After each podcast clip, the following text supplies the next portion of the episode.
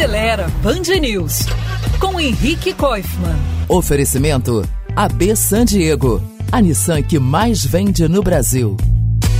Salvo alguém, sei lá, muito distraído, quem compra um carro novo segue direitinho o esquema das revisões que são indicadas pelo manual, de acordo com o prazo ou com a quilometragem rodada.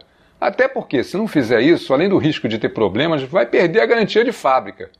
Mas e quando a garantia acaba? Normalmente, o manual também indica quando fazer essas revisões depois desse prazo, contando sempre com a quilometragem e o tempo decorrido. Mas será que essas revisões valem mesmo a pena?